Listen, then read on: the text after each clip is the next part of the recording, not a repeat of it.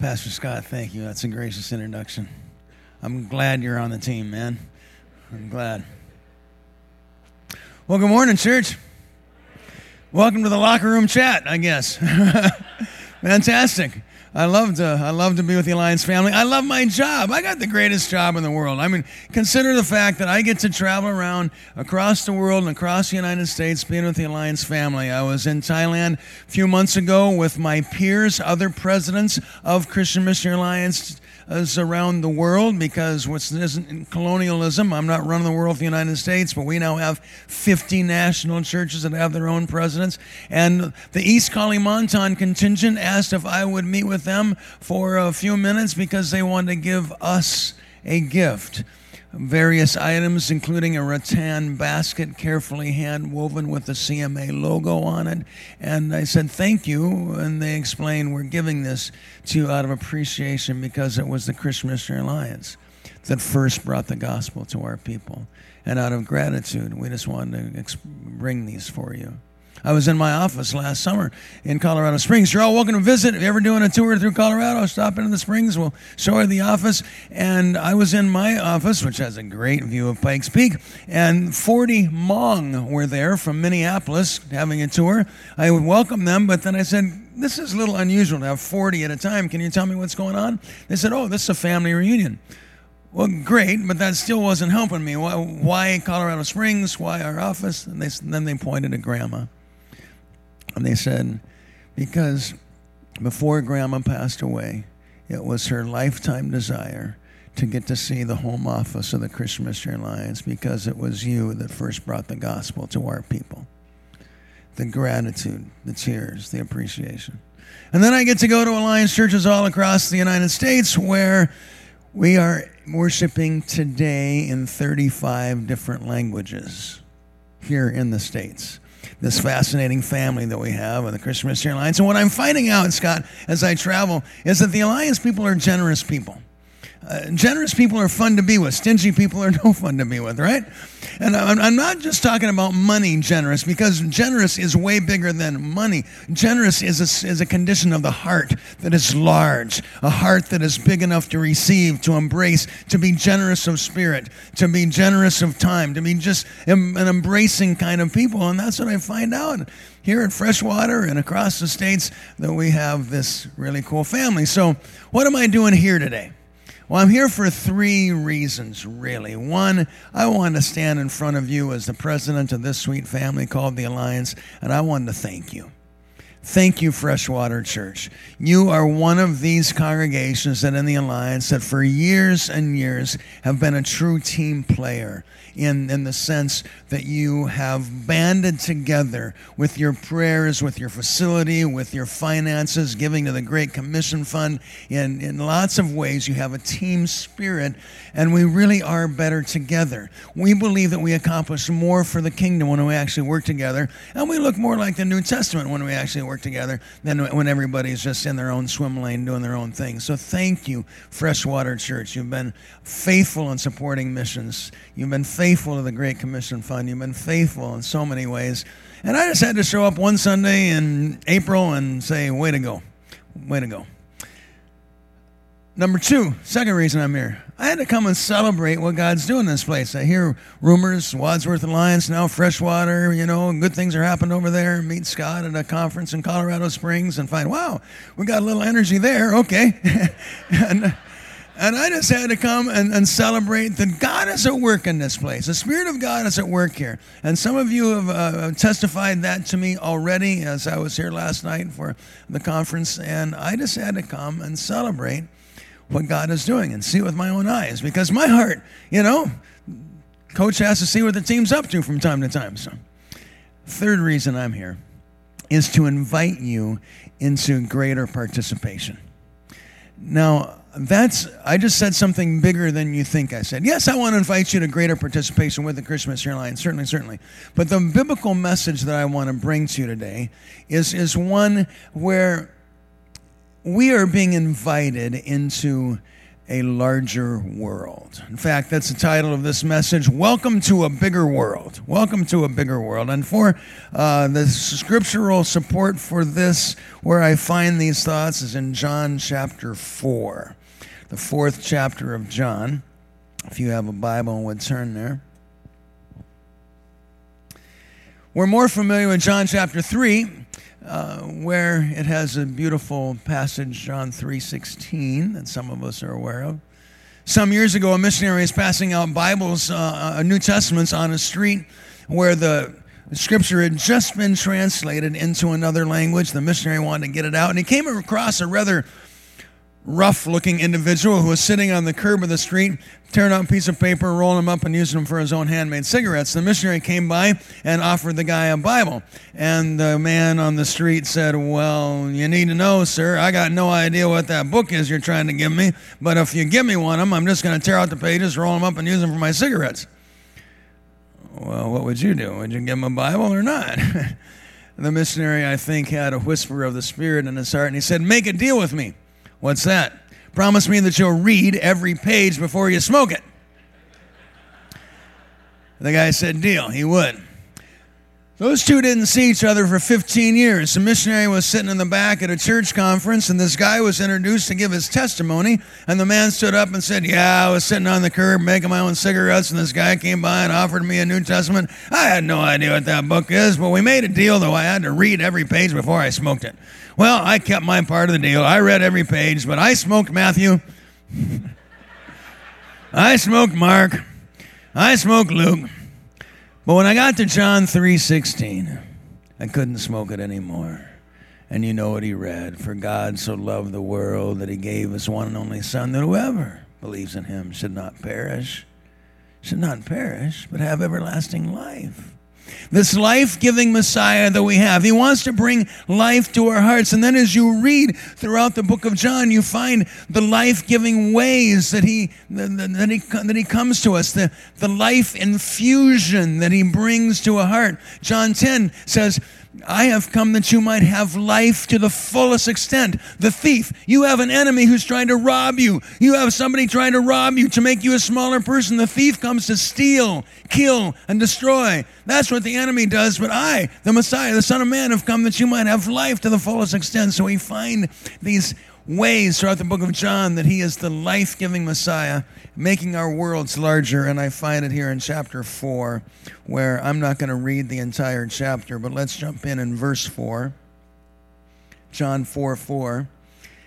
Now he had to go through Samaria. So he came to a town in Samaria called Sychar, near the plot of ground Jacob had given to his son Joseph. Jacob's well was there and Jesus, tired as he was in the journey, sat down by the well. It was about noon. When a Samaritan woman came to draw water, Jesus said to her, Will you give me a drink? His disciples had gone into town to buy food. The Samaritan woman said to him, You're a Jew. I'm a Samaritan. Woman, how can you talk? How can you ask me for a drink? For Jews do not associate with Samaritans. Some of you know the historical background. I won't get into it all, but there was this long, uh, many, many years, centuries long division between the Jewish people and the mixed bloods, the Samaritans. And they did not associate. There was no social contact of any kind. There was no intermarriage. They just stayed separate from one another. So much so that if you were going, uh, you, you would walk many miles to get around their region to get to where you wanted to go. You would not go through Jerusalem. And point one today of uh, is the Jesus, He is the Jesus who enlarges us because He took them somewhere they would, they would have avoided. He's the Christ who enlarges us.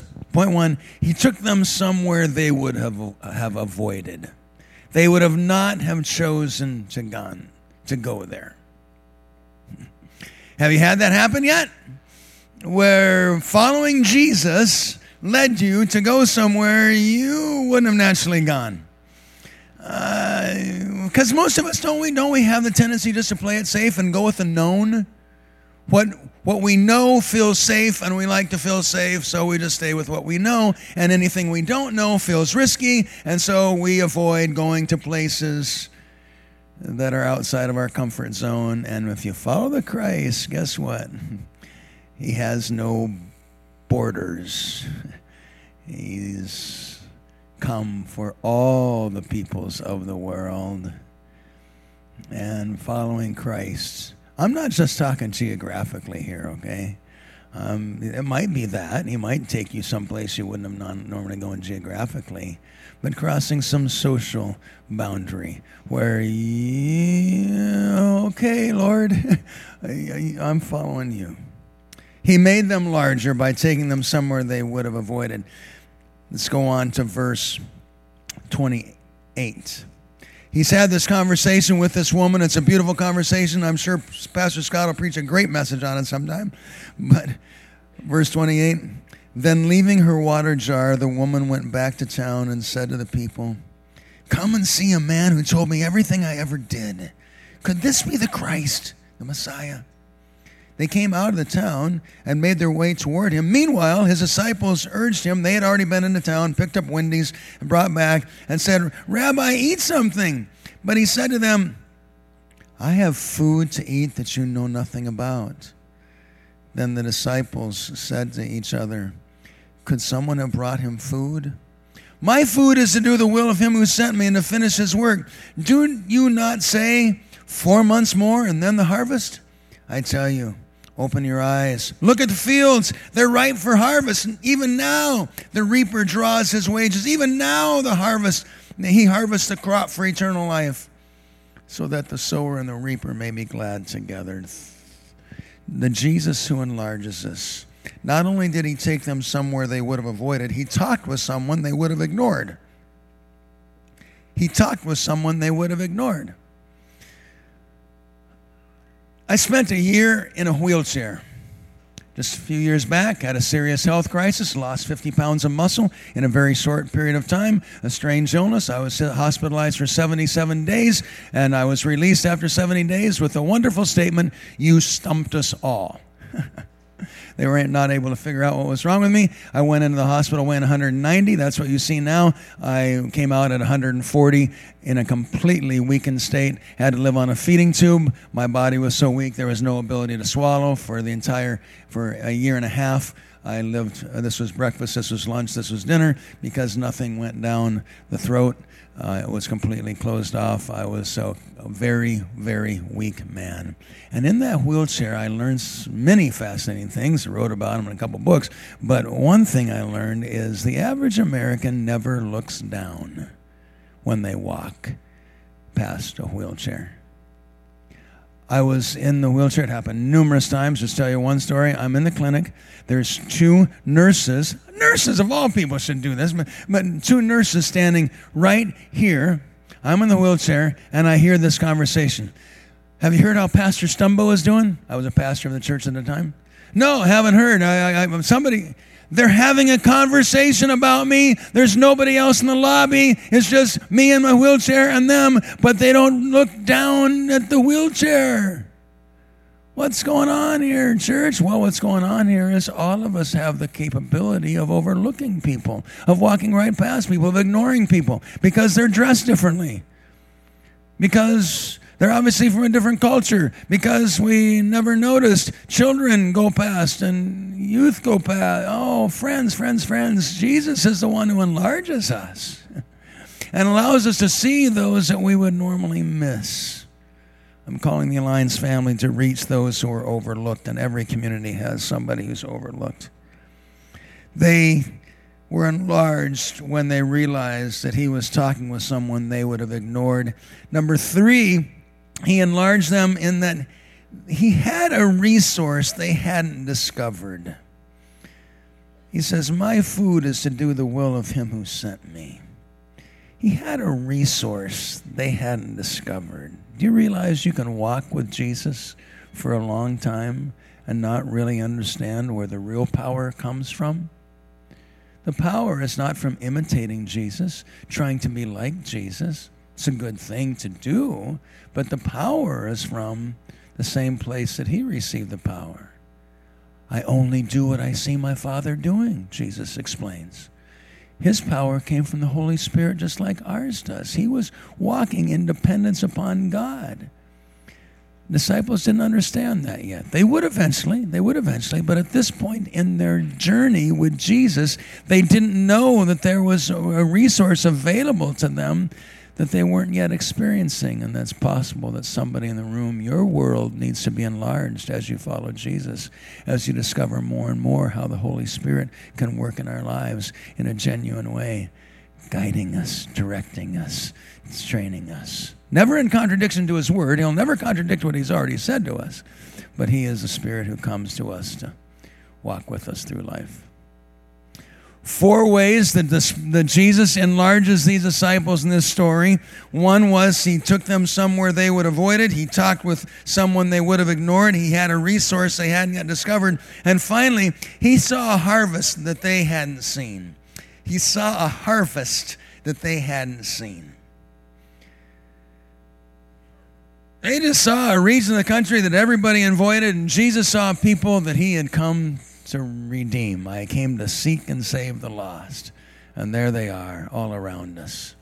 While you guys are just focused on getting Wendy's, I'm seeing people that I came for. So, can you see how a story like this might impact people in Wadsworth, uh, Ohio? Can, can you see how Jesus might be wanting to enlarge us? Let me ask it from a different direction. Can you see how the world around us wants to make us small? Have you felt this as you've turned on the evening news? That the world's message is trying to make us smaller and smaller people. How? One simple way fear. Fear always makes us smaller. When we're afraid of the people that are coming in, when we're afraid of the person next door, when we're afraid, afraid, afraid, it will make you a smaller person. Now, I am not asking you to never be afraid. That would not be a fair request. I am asking you to never let fear win if fear alone is the factor. I believe that fear is a valid tool that God has given to, the, to the men and women in this world so we live a sane life. You know those no fear bumper stickers? It might as well just read stupid. If you truly have no fear, you will not live long because you will drive too fast, put stuff in your body you shouldn't put in, jump from heights you should not jump from. You will do something if you truly have no fear that will eventually destroy you. Okay? So fear is a gift from God, but fear is only to be in place with wisdom. Fear alone is not valid. Fear plus wisdom, now that's valid. And some of us are being restrained from doing things that in your heart you know you want to do. The Spirit's calling you, He's beckoning you. Get involved. Step out. You have gifts that I've given you. You have talents that I've given you. You have passions that I've given you, and you're holding them back because of fear. It's strangulating you fear should never win the day alone. So who who's the most courageous person? Who is the most courageous person? The person who never feels fear? Or the person who fears fear, feels fear powerfully in their heart and doesn't let it win? I was the scared third grader who couldn't even get on a school bus too much going on in there. Sorry, um, I'm going to walk home. Forget that. i I know what fear feels like. I was a teenager who was supposed to stand up and give a speech and was so afraid. I bailed. I bailed. I bailed. I didn't show up. if fear is controlling you, I want to announce the good news that you have come to a Christ who can release you, who can free you. So the most courageous person is not the person who never feels fear. The most courageous person is the one who feels it powerfully and doesn't let it win. I'm going to move forward by the power of the Spirit, even though my knees are knocking right now. How does the world make us smaller? Well, fear is one way. Give you a second one. Don't know why it's been on my heart this week, and I don't usually preach on this. Bitterness. Bitterness is another thing that makes us small, petty, people. Our world gets really small when we've got bitterness churning in our heart. Where does bitterness come from? Very simple. All of us get wounded in this world. None of us get too many trips around the sun without getting wounded somehow. And when we're wounded, we have options grieve well or grieve poorly. Grieving well, learning to admit that hurts, learning to realize God's grace is greater, learning to realize I've done a whole lot of things God's forgiven me of. I guess I can forgive this person of what they've done. And we release in this forgiving kind of way. God, I forgive, I forgive, and I release this. Grieving well, letting the pain come in, but not letting it turn to the ugly bitterness that says, they did this to me, and I'm going to hang on to that for the rest of my life because they don't deserve to be forgiven. And oh, what ugly, ugly things arise in Christians' hearts when bitterness has roots in our soul. Bitterness will make you a small person. So there's lots of factors in this world that will come to us to make us small, to just squeeze us in to this, this, this little space. And if you're wondering how large of a person you are, let me just challenge you to do two quick self-analysis, okay? Look at your prayer list and look at your uh, bank account, your checkbook, or however you distribute funds. Look at your prayer list. Is it just really about your little circle? Well, I don't have a prayer list. I never wrote it out. Okay, well, what have you prayed for in the last three weeks? That's your prayer list. Okay, is it just about that I would have a good day and that I would have a safe trip and that I, that I, that I? Oh, okay, now I know how big your world is. And how about your checkbook? How big? How is it just about your expenses, your expenses, your expenses, your expenses? Okay, now I know what's how big a world you live in. That's that's that's your world. I'm not asking to see it. I'm asking you to look at it honestly and say, God, I want to be following Jesus to the larger world that he welcomes me into. I want a large heart. I want a generous spirit. I want to be free to give. I don't want to be just so bound by fear and other things that I'm living small. Some of us are like the ride at Disney World. You know what I'm talking about? When I was 11 years old, my mother took us to Disney World, and I was so excited. Oh, what a what, Walt, Walt, you're my hero. Pirates shooting each other in the Caribbean, you know, on a boat ride in the dark, fantastic. And speaking of dark, Space Mountain, getting to go in, mm, zoom, zoom, in the in the dark on a roller coaster. Oh, I loved it, loved it. Then mother announced, "Let's go in here."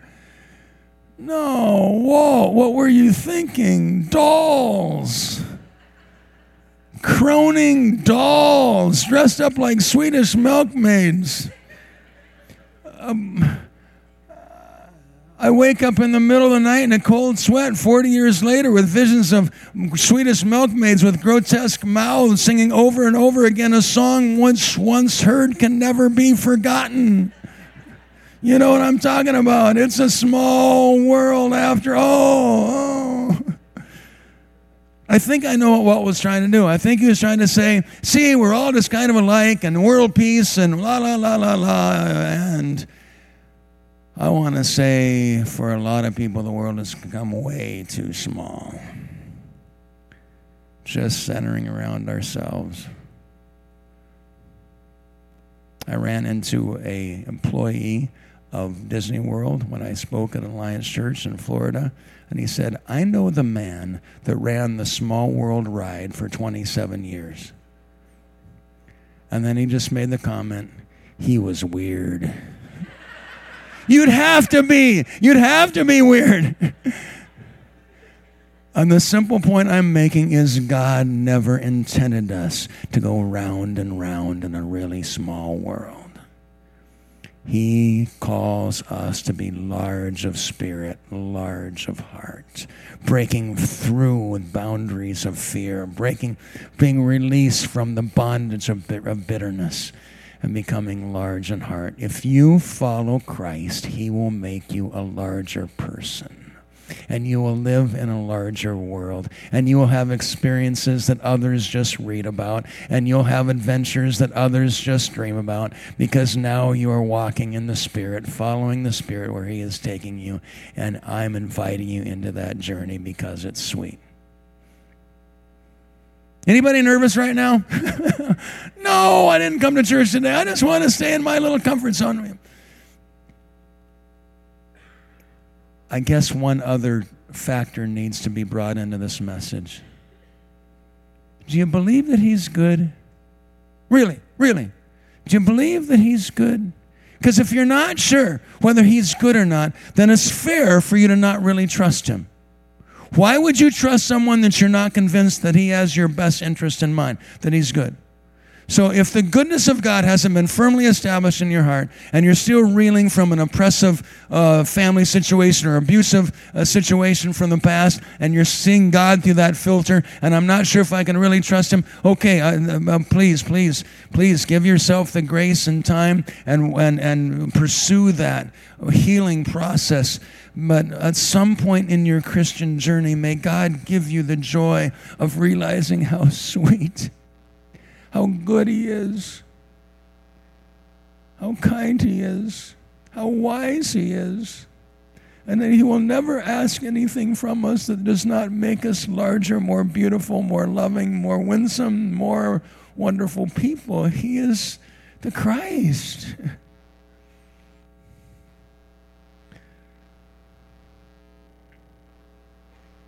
It's His kindness that leads us to repentance.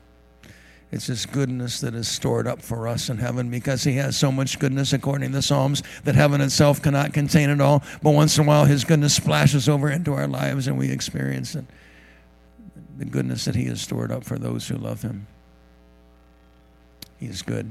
And He wants to make us larger people. And you're part of this family that has been enlarged to be embracing the world let me show you a few s- stories and pictures. This whole story of the Alliance started at a camp up in Maine as some Christians got together and realized there was more that God wanted to do in this world than they were currently experiencing. 130 years later, that makes its way all the way to places like Senegal nor in West Africa, where some of the world's least reached peoples live people that do not have access to Bibles, do not know the name of Jesus other than through Islamic teaching. And there they send their boys to the capital city to learn the Quran and to be trained by the local imam at the mosque. But instead of getting a good education, they're sent out into the streets with tomato cans to beg from motorists and others for money for the mosque. There's so many of these boys in West Africa that they're actually called tomato can boys. They're just so abundant. We've come alongside with teams that you have supported through your giving to the Great Commission Fund and come to give them a, a, a, different option, to get to know them personally, to train them in vocational skills, auto repair, even put a little soccer field, a net behind on top of that building is a tiny little place to kick a ball, and introducing the true love of Jesus to them. Not just boys. The motto in Senegal, listen closely, the local proverb, to educate a woman is to water another man's garden. Why would you bother spending money as a dad to educate your daughter when she's just going to get married to some other family and you're going to lose that investment? That's the way they think. We believe that is an opportunity for us to minister to women in Senegal through literacy training, friendship, getting to know them, and, uh, and teaching them how to read, obviously, using the Bible as part of that curriculum, introducing them to a, a relationship with Christ. Still in Africa, but one of the world's poorest countries in, uh, in, in the Sahara, Burkina Faso, formerly Upper Volta, where the Alliance has many strong churches that are vibrant in their faith and, and sharing Jesus joyfully. Uh, we are in leadership training there to continue to pass the church off in such a way that they have strong national leaders. But there's one region of Burkina Faso various languages, people groups, villages, you know, that are tucked away in places that the media never gets to. But in the sands of the Sahara, there's, there's dozens of villages that have resisted our missionaries and our evangelists for years and years, have not wanted the presence of the gospel there. But in just the last few years, there has, uh, with the, the hard work of tilling the ground through praying and, and, and just uh, seeking to bring the love of Jesus, a season of harvest has now come to that region. Uh, the fruit is being born, and there are now f- almost somewhere in the neighborhood of 50 churches that have sprung up in this region as a result of a move of God on the Burkina Faso Mali border. And bonus points if you can see the little feet sticking out from behind Mama's back there as she goes to get her water from the well. Women are still going to get water from the well and are still encountering Jesus. I'm jumping continents over to Indonesia. On one of the thousands of islands of Indonesia is uh, the uh, has the section called what we call Papua. Um, our friends, the Adams, are some of the teammates that you are supporting. You know, one thing I love about the Great Commission Fund is like this really cool mutual fund. Are you with me? You don't just have to choose one missionary that you invest in. You get to invest in all 700 of them with one gift. And, and so these are teams that you're supporting right now. Uh, we have vibrant churches throughout that island. Uh, you can see this woman reading her Bible on the floor of the church, no chairs, and you see her offering that is with her, the sweet potato quite a challenge to get to some of these places. But on a recent trip, Todd and, De- Todd and Debbie had the privilege of celebrating the moment when the local medicine man, the witch doctor, who for decades had been practicing satanic rituals, as he went to his hut and brought out various items from his hut that have been are to be kept in the dark at all times, instruments of magic that he had used the decades uh, to appease the spirit world and uh, he brought them out one at a time, acknowledged what they were, put it into the bonfire, renounced his former practices, uh, declared his faith in Jesus Christ, and was baptized in one of the coolest baptistries that I've seen. And in his baptism, uh, with his testimony, three other local witch doctors professed their faith in Christ and gave their hearts to the Lord as well. And some of you are thinking I'm telling a 40 year old story. Look closely at the picture next to the Burger King hat. There is an iPad filming this whole thing.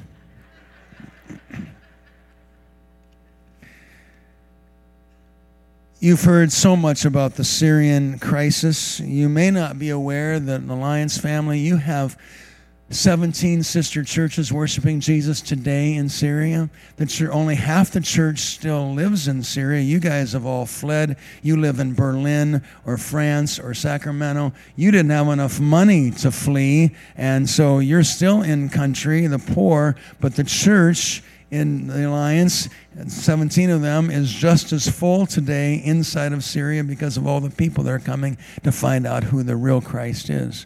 Across the border, small alliance congregations have been praying for years about how do we reach more people? God, we want to reach more people. And then there's the flood of refugees that come. And so, family by family, home by home, uh, with the help of the U.S. Alliance, as we've come to support, we've, we've come to minister. What are the needs of the refugees? Well, the kids, kids hadn't been in school for, for a long time. Let's provide a school for the Syrian kids. Uh, they, they are living in places that, that need supplies. So let's bring them mattresses and let's find out what their other needs are. Let's hear their stories. Refugees rarely get a chance to share the, the crisis of their stories. And home by home, family by family, 5,000 families have been ministered to since the crisis broke out. And on the stories go that I don't have time to tell of the Spirit of God working across the continents, drawing lives to Himself, seeing people from Lake Michigan uh, all the way to the farthest reaches of the world that are encountering Jesus because, why? Hearts that have grown large in churches like ours that are bringing the message of Jesus to the world. You see, I bring you this message, and I close this message as Pastor Scott comes back to, to lead us in a closing song. I bring you this message not just for your sake, although I really do care about you living a larger life.